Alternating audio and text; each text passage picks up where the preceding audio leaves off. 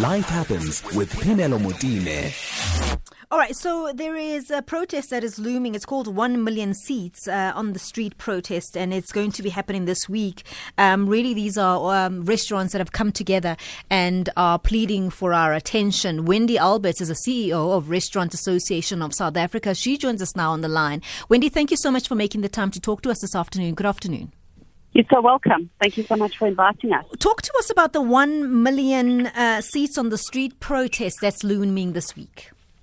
What is it? Absolutely. You know, um, it's been 20 weeks of complete and utter decimation for the industry, and it's been very, very challenging times. And restaurants certainly have um, extended themselves at every single turn to really, really try their level best to meet the financial restrictions that's been placed on them to trade through it. And unfortunately, after 20 weeks, there simply is no choice. And we feel that, you know, the last five weeks have really shown an outline to us the inability for government to consult with us and to communicate with us in an effective way to save the industry. So we um, certainly feel that, you know, the letter that we wrote to um, the Department of Trade and Industry was fallen on complete and utter deaf ears. I mean, Minister Patel, on the 11th hour after seven days, finally responded, telling us to go back to Minister COGTA who at this point in time hasn't even had the courtesy to acknowledge the letter, never mind respond to it. Let's talk about the so, content of that letter. What were you pleading for? So we certainly at the um, five weeks ago we had been in consultation with the Minister of Tourism. We had spoken about reopening the industry for sit down. You know, five weeks ago we certainly weren't in the way that we are now. So I know that a lot of consumers are going to be saying, but you know, are we not concerned about people's lives? We certainly are. Um, and we are talking five weeks ago. If they had given us the urgent attention, we would have mobilized the consumer, we would have brought consumer confidence back into our restaurants, and we certainly would have outlined that they could have had a safe and good experience within our establishment. Mm-hmm. What, so what now? In the plans that you have, I mean, some, talk to us about some of the proposals that you had already put together as, as an industry to, to safeguard people's lives, essentially. You know, we've got uh, some of the best protocols in the world. I mean, health and safety is a massive priority for, for us. We've always been renowned for having high standards and keeping people and food safety and washing hands and all the good things that go with it. Even long before the lockdown, we were the industry that moved quickly and uh, showed the rest of the world how to practice uh, the good protocols that we put out to government.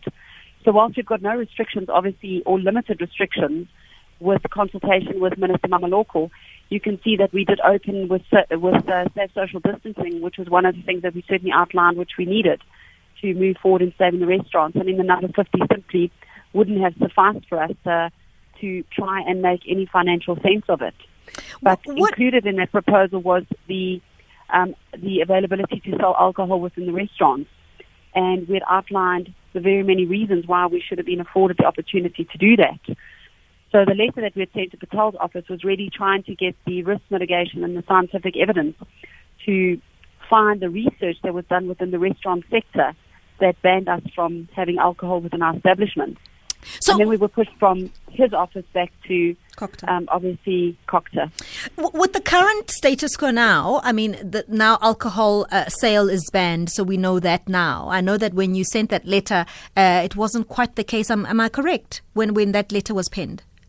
Absolutely. You know, it's five weeks ago. Okay. So, I mean, five weeks, you can imagine, yes. you know, we needed that to outline the financial capabilities of restaurants. Sure. And we showed them all the financial models and how important, you know, alcohol is part of our business. Yes. You know, and we said to them, you don't go into a shop, uh, a supermarket and say to people they can't use a trolley or a, or a basket. You don't go to a hairdresser and say, sorry, you can't sit down in a hairdressing seat.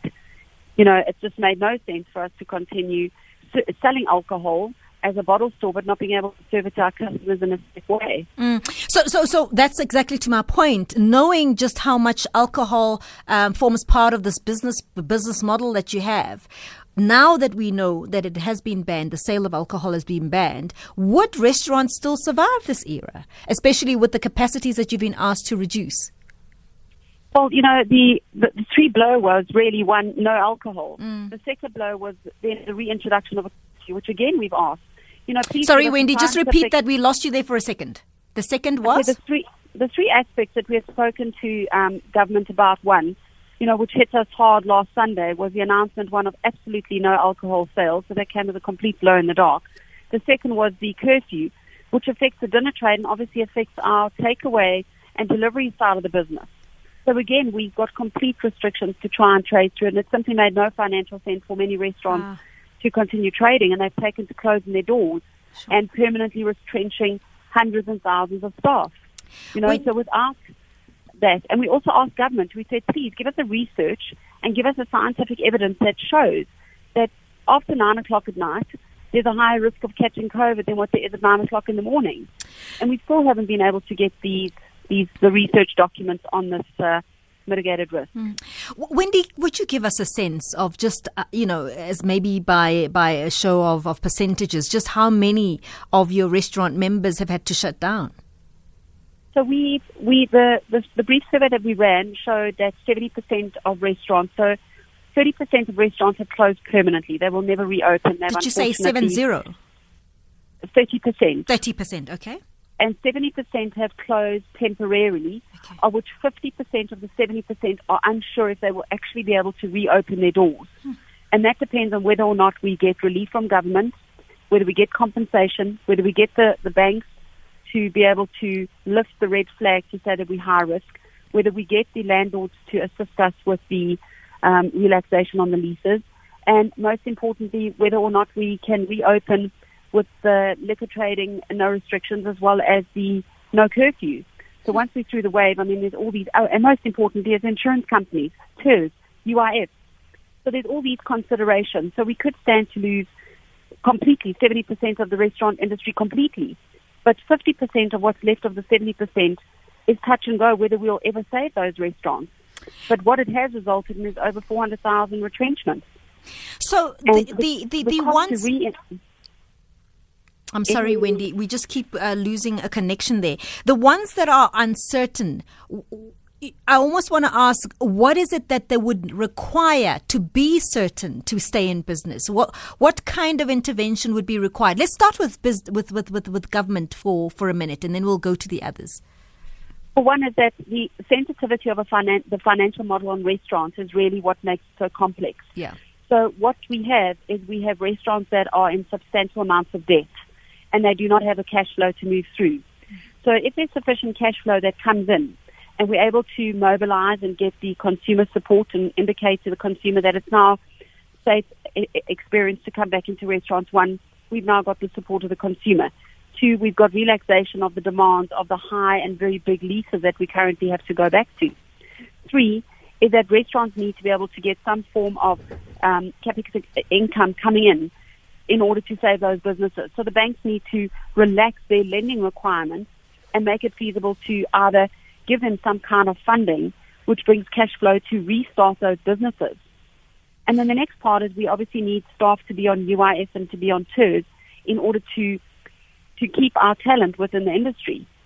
And the insurances, whether and I think at least I would say sixty percent of the fifty percent are relying on getting the insurance payout. Because that really is business interruption that has been there to support those businesses and we pay the luxury of those premiums. Let, let's go to a few of the things that you've spoken about. So you're saying that um, you know the the banks would need to be a bit more lenient and, and stop red red flagging you as as too risky a business. The truth of the matter is that even if they did, there is just no certainty. If if if you're required to I suppose what the capacity is, what fifty percent of, of what would have been ordinarily the case. If if if you've got the kind of numbers that are sitting at the table, fewer people uh, sitting on on tables, and then no alcohol served, the banks themselves, you know, wouldn't fund something that's not viable.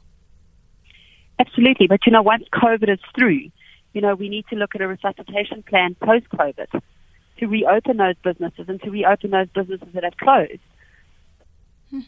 You know, being one of the largest um, parts of tourism that creates employment, Yeah. you know, we're going to have a far greater impact of unemployment than what we will do if we save the businesses. Wendy, I'm just going to ask that we take a quick break and also allow people to call in with concerns, particularly those who are running restaurants. I'd love to hear from you. If you are running a restaurant and you find yourself really stuck, how difficult it has been, what options are you using at the moment to keep afloat, or have you had to shut down your doors? 0891 104 207 is the number to dial, or you can send us a WhatsApp note on 0614 104 107.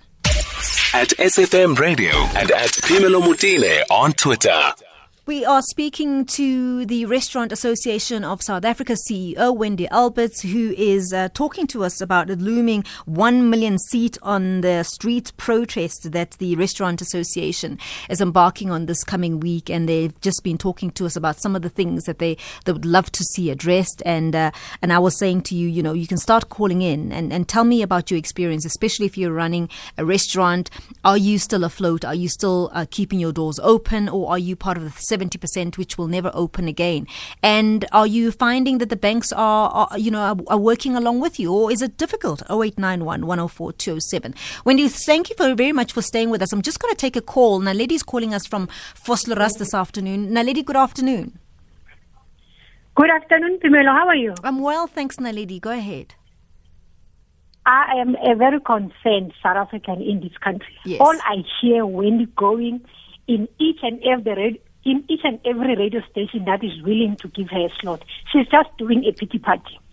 All these years, these restaurants have been benefiting. And right now, because this is hitting them, I don't hear Wendy talking about the inclusion of these employees on, on their sector how they are going to include them to change their lives. I'm not, I'm not talking about the peanuts that, that they are paying all these waiters and the cooks and the chefs.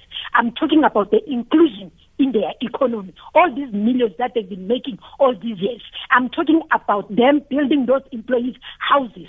I don't hear her talking about that. All she's talking about is how they've been impacted. I don't hear her talking about a fund that they're going to fund all these employees, children, and taking them to school. All I hear is a pity party because they are no longer making all this money that they used to make.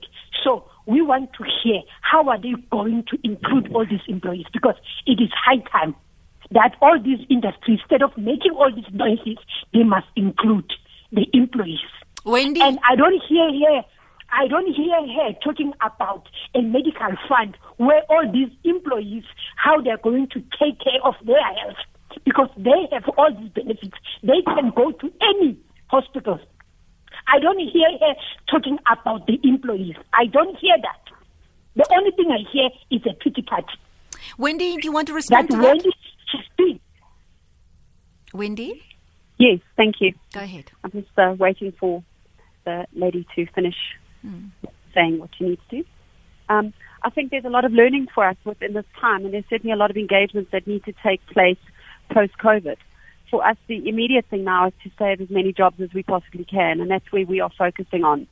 You know, we are also reliant. We are a taxpayer. We pay a lot of luxury taxes, and we also need to have these engagements with government where, exactly like the lady says to us, we need to look at post-COVID solutions, and we certainly have a lot of those items outlined as consultations that need to take place with the various divisions of government post the wave. Wendy, you were speaking about the UIF um, members, uh, your members registering the UIF, your, your the employees um, with the UIF, but that's a responsibility that should have been lying though with the restaurant owners. Why didn't that happen? Absolutely, you know, one corporate compliance is a massive element that needs to take place within all businesses, and what we have learned is that there are many parts of the sector who needs to practice corporate compliance, and that has been prejudiced. Not only the restaurants um, there's informal sectors as well that has had a difficulty in um, not being able to claim from UIF, and it's completely irresponsible of those restaurants that have not paid over UIF. And we've dealt with a large number of staff that have certainly come to us who um, have not had the luxury of being able to claim on UIF that we've certainly put forward to the department and we've assisted them with the bargaining council and so forth. Let's talk about um, the what what at this point now would you like to see government do? So you're saying that um, you were moved from the letter that you had sent to Minister Patel, uh, returned with a response saying that go to COGTA, um, and you've sent that letter there, uh, and you haven't received any response. Apart from the alcohol issue, which now is a national issue, what what else would you like to see happen? I mean, what kind of support would you like to see come through that is sustainable? You know, one, we need to have open lines of communication with government. That is pertinent. We need to be able to talk to them about issues. And as the um, the caller indicated, one, we need to talk about labor. We need to have functional conversations with the Department of Labor, with UIF, with TERS. TERS de- definitely needs to be continued, and funding really needs to be made available for the staff that have been prejudiced at this time through the closure of many, many restaurants. And that impact is certainly going to rest on government's balance sheet. We Well, that- well- to- Well, that then that, that, that does doesn't that mean then you should be speaking directly to the Department of Labor? Absolutely, but the conversations go one. Restaurants fall within the Department of Tourism. That is where our mandate rests. Hmm.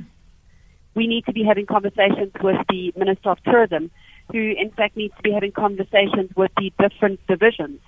But because we're within the Disaster Act, we are then referred to having these consultations and conversations with the different parts of Cabinet, which we've been unsuccessful.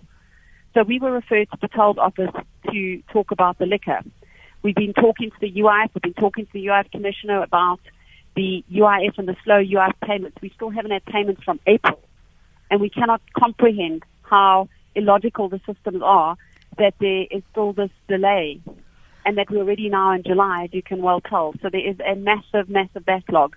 And yet again, they've changed the the deciding factors on how to apply for June and July TERS. So we've got that element that we are certainly working on. Then we need to work, obviously, with COGTA in terms of the directives and the restrictions, and we need to put our protocols in place to ensure that we can safely operate within the, the restrictions.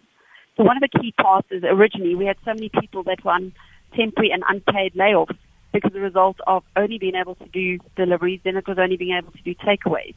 Then we had the restrictions, obviously, on the liquor where we were able to be a bottle store, but we weren't obviously allowed to, to consume alcohol within our restaurants. Then we've been obviously looking at the challenges with all the different parts of COGTA to give us a mitigated risk document and the research that outlines that restaurants are a high risk area.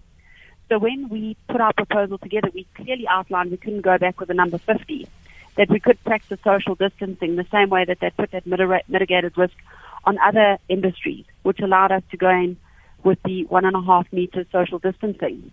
And that allowed us to bring further staff back to work. So we've constantly been looking at avenues to reopen our businesses, one, to keep our staff employed, to bring income in to pay the expenses, to three, save the businesses. Wendy, what what does this protest look like? So, what exactly exactly are you going to be doing um, when when you embark on this protest? So the protest really is an, uh, an opportunity to bring a u- unified voice to the industry. So we are really looking at saving jobs, balancing lives and livelihoods, saving businesses, and obviously saving restaurants. And the most important part of this is really it's an opportunity for us to outline to government how diversified and how colourful the industry and really an opportunity to talk to the president himself about the hardship that he keeps referring to and that he has an understanding about. You know, and um, there is also a massive broader impact that takes place further that post our industry, that rests on suppliers, that rests on bottling companies, that rests on millions of other jobs that are also at stake as a result of the inability for restaurants to trade. So, so as I said, what will it look like? What what what are you going to be doing? So, one, we are asking everybody who is supporting the protest, one, is that the most important part is that we have to win the hearts and support of both government, patrons, and communities. And at no time do we want anybody to put their lives at risk or to operate outside the confines of the law. So we really are looking at ensuring this is a peaceful protest. It is really a manner for us to have our voices heard across the country. So it is a national protest. Restaurants will be carrying out their empty tables and chairs onto the streets of uh, their neighborhoods, of their towns, of their cities, of their dorps, of uh, parking lots, wherever their restaurant is. They have had to consult with the local police station to advise them of the protest. It is certainly not a gathering or a march. We are not uh, operating outside of the um, act, and we can restrict the tables and chairs of any people that are at the protest to no more than 15. All right. Wendy, um, I'm going to just ask that we, we take some calls, but I'm going to just go quickly to the headlines before we do that. Lots of people have got questions and comments on what you've just said. Wendy Alberts is the CEO of the Restaurant Association of South Africa, and we'll continue this conversation after the headlines with Uti Lesaku. It's 1.30. Phemelo Motene on SAFM. Afternoon when this lady says um, uh, a certain number of jobs are going to be lost is she referring to South African uh, losing their jobs or she's referring to foreigners losing their jobs? Because they also want our sympathy but they don't give our brothers and sisters jobs yet. They want assistance from us. I think these restaurants they deserve what's coming for them. They deserve it. Hi pamelo i just need to ask the lady that's uh, representing the uh, restaurant industry how does one interpret uh, financial losses when uh, the bulk of the, the waiters and, and uh, some of the kitchen staff are on contract labor or dock labor. Thanks, Frank A. Pietermaritzburg. Hi, good afternoon, Kathy. I just want to say something. Uh, the restaurants make uh, 400% profit. Okay. Now, why why are the patrons have to pay the the the the, the, pay, the waiters why, why must we give them a tip? Why can't they get a fixed pay like everybody else, like every other business? Why they must depend on tips? Tips are supposed to be option on the service. Let them get paid by the restaurant owners and by the hotels and everybody else. Good day, Pamela.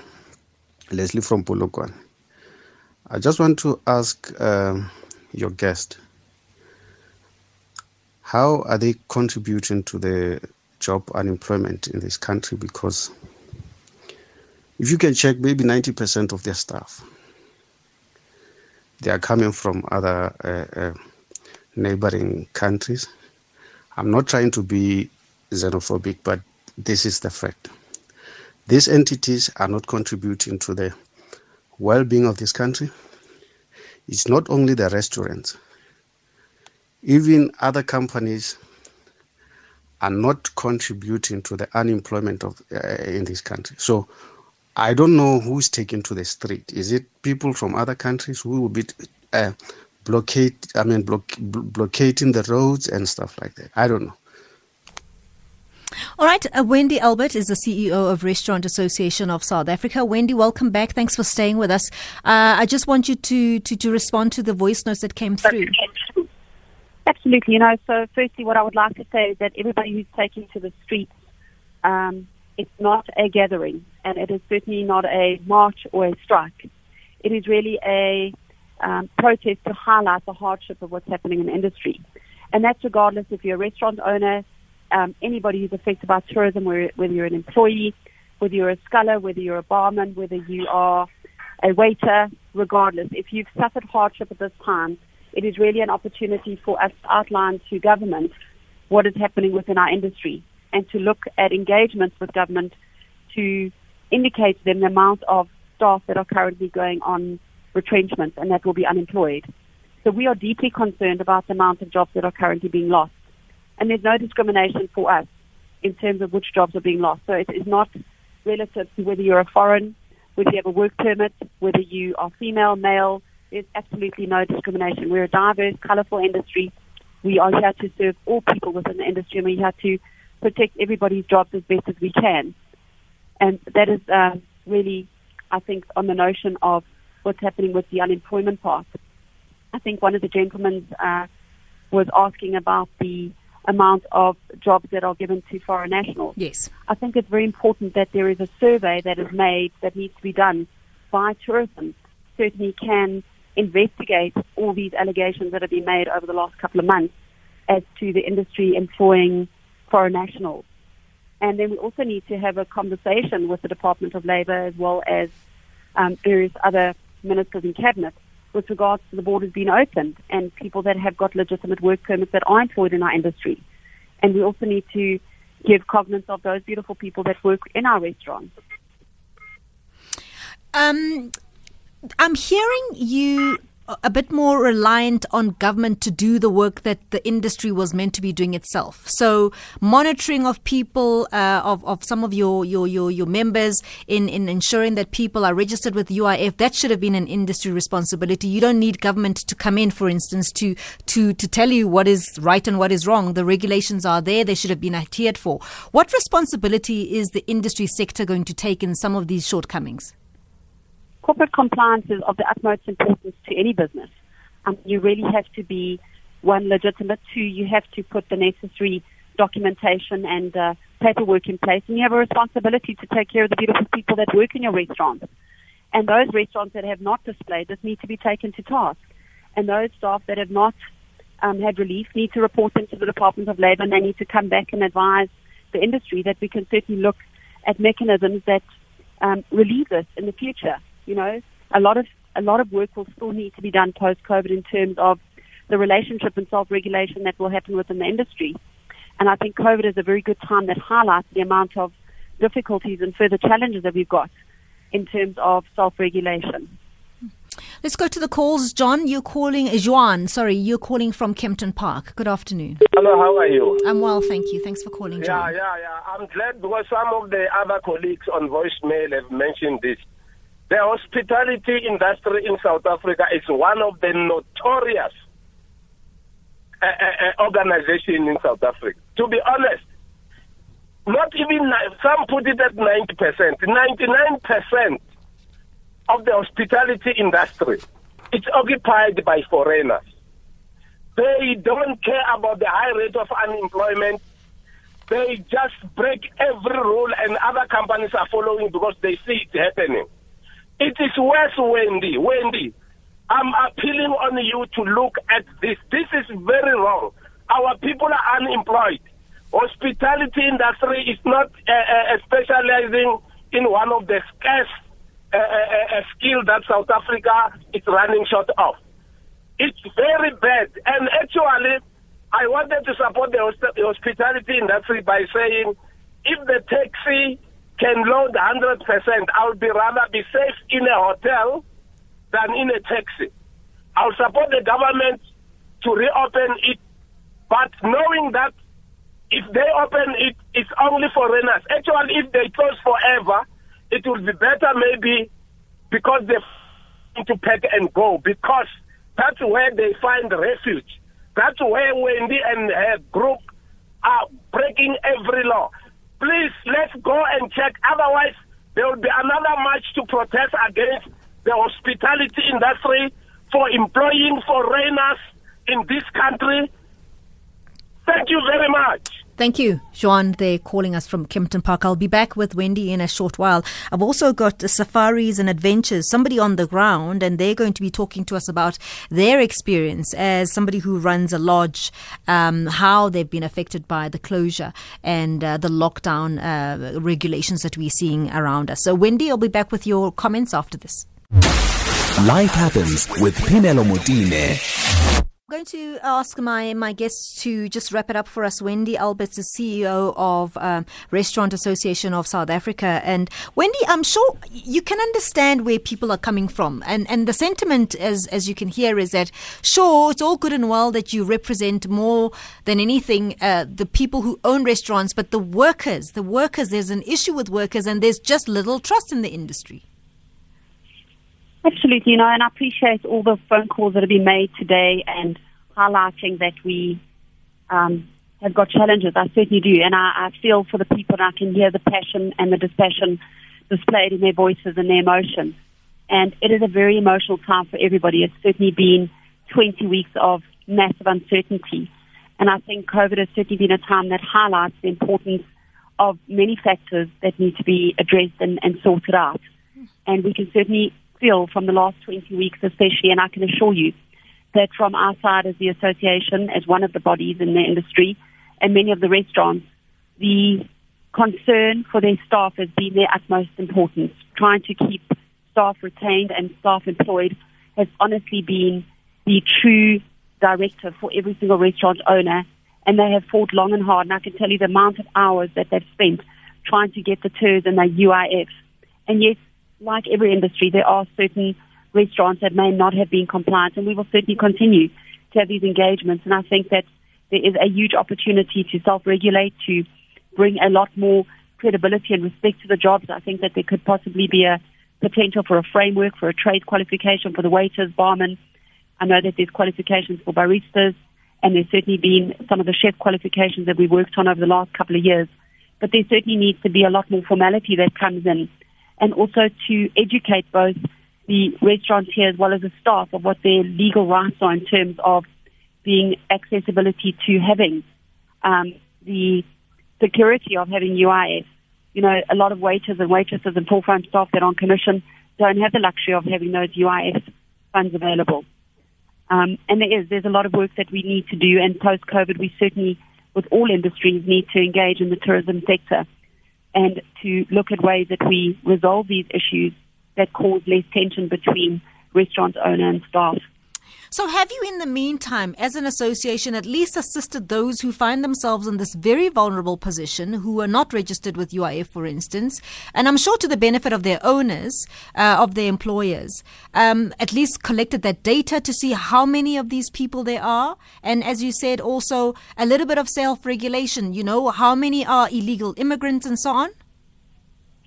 So um, we did do a survey, and I mean, contrary to what has been put out there, there's uh, different data that's been collected, and that's why I'm saying the um, department really needs to put this detailed uh, survey out to actually outline and understand where we are within the um, challenge that we've got with the illegal immigrants or the foreign nationals or the work permits that we've got as they so to bring it to everyone's attention. So the, the second the, part, the, the, the, the survey that you've conducted, what does it tell us?